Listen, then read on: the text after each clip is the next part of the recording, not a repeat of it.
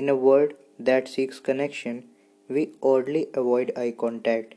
We time our text responses in order to protect ourselves from seeming too eager or too interested, and we hold our feelings back because we don't want to seem overly emotional or unreasonable. We silence our instincts. At the end of the day, instead of feeling good about ourselves, we feel alone. We feel misunderstood. Remember, it is okay to be emotional, to seek help, to confidently tell someone you enjoy being around that you are infatuated with them. There is nothing wrong with vulnerability, with being human, for that is what creates depth within our relationships, and that is what ultimately unifies us.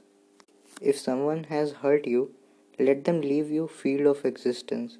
Give them permission to leave your mind. Seeking revenge or paying them attention will only attract more negative energy into your life. That's a big loss. Peace out.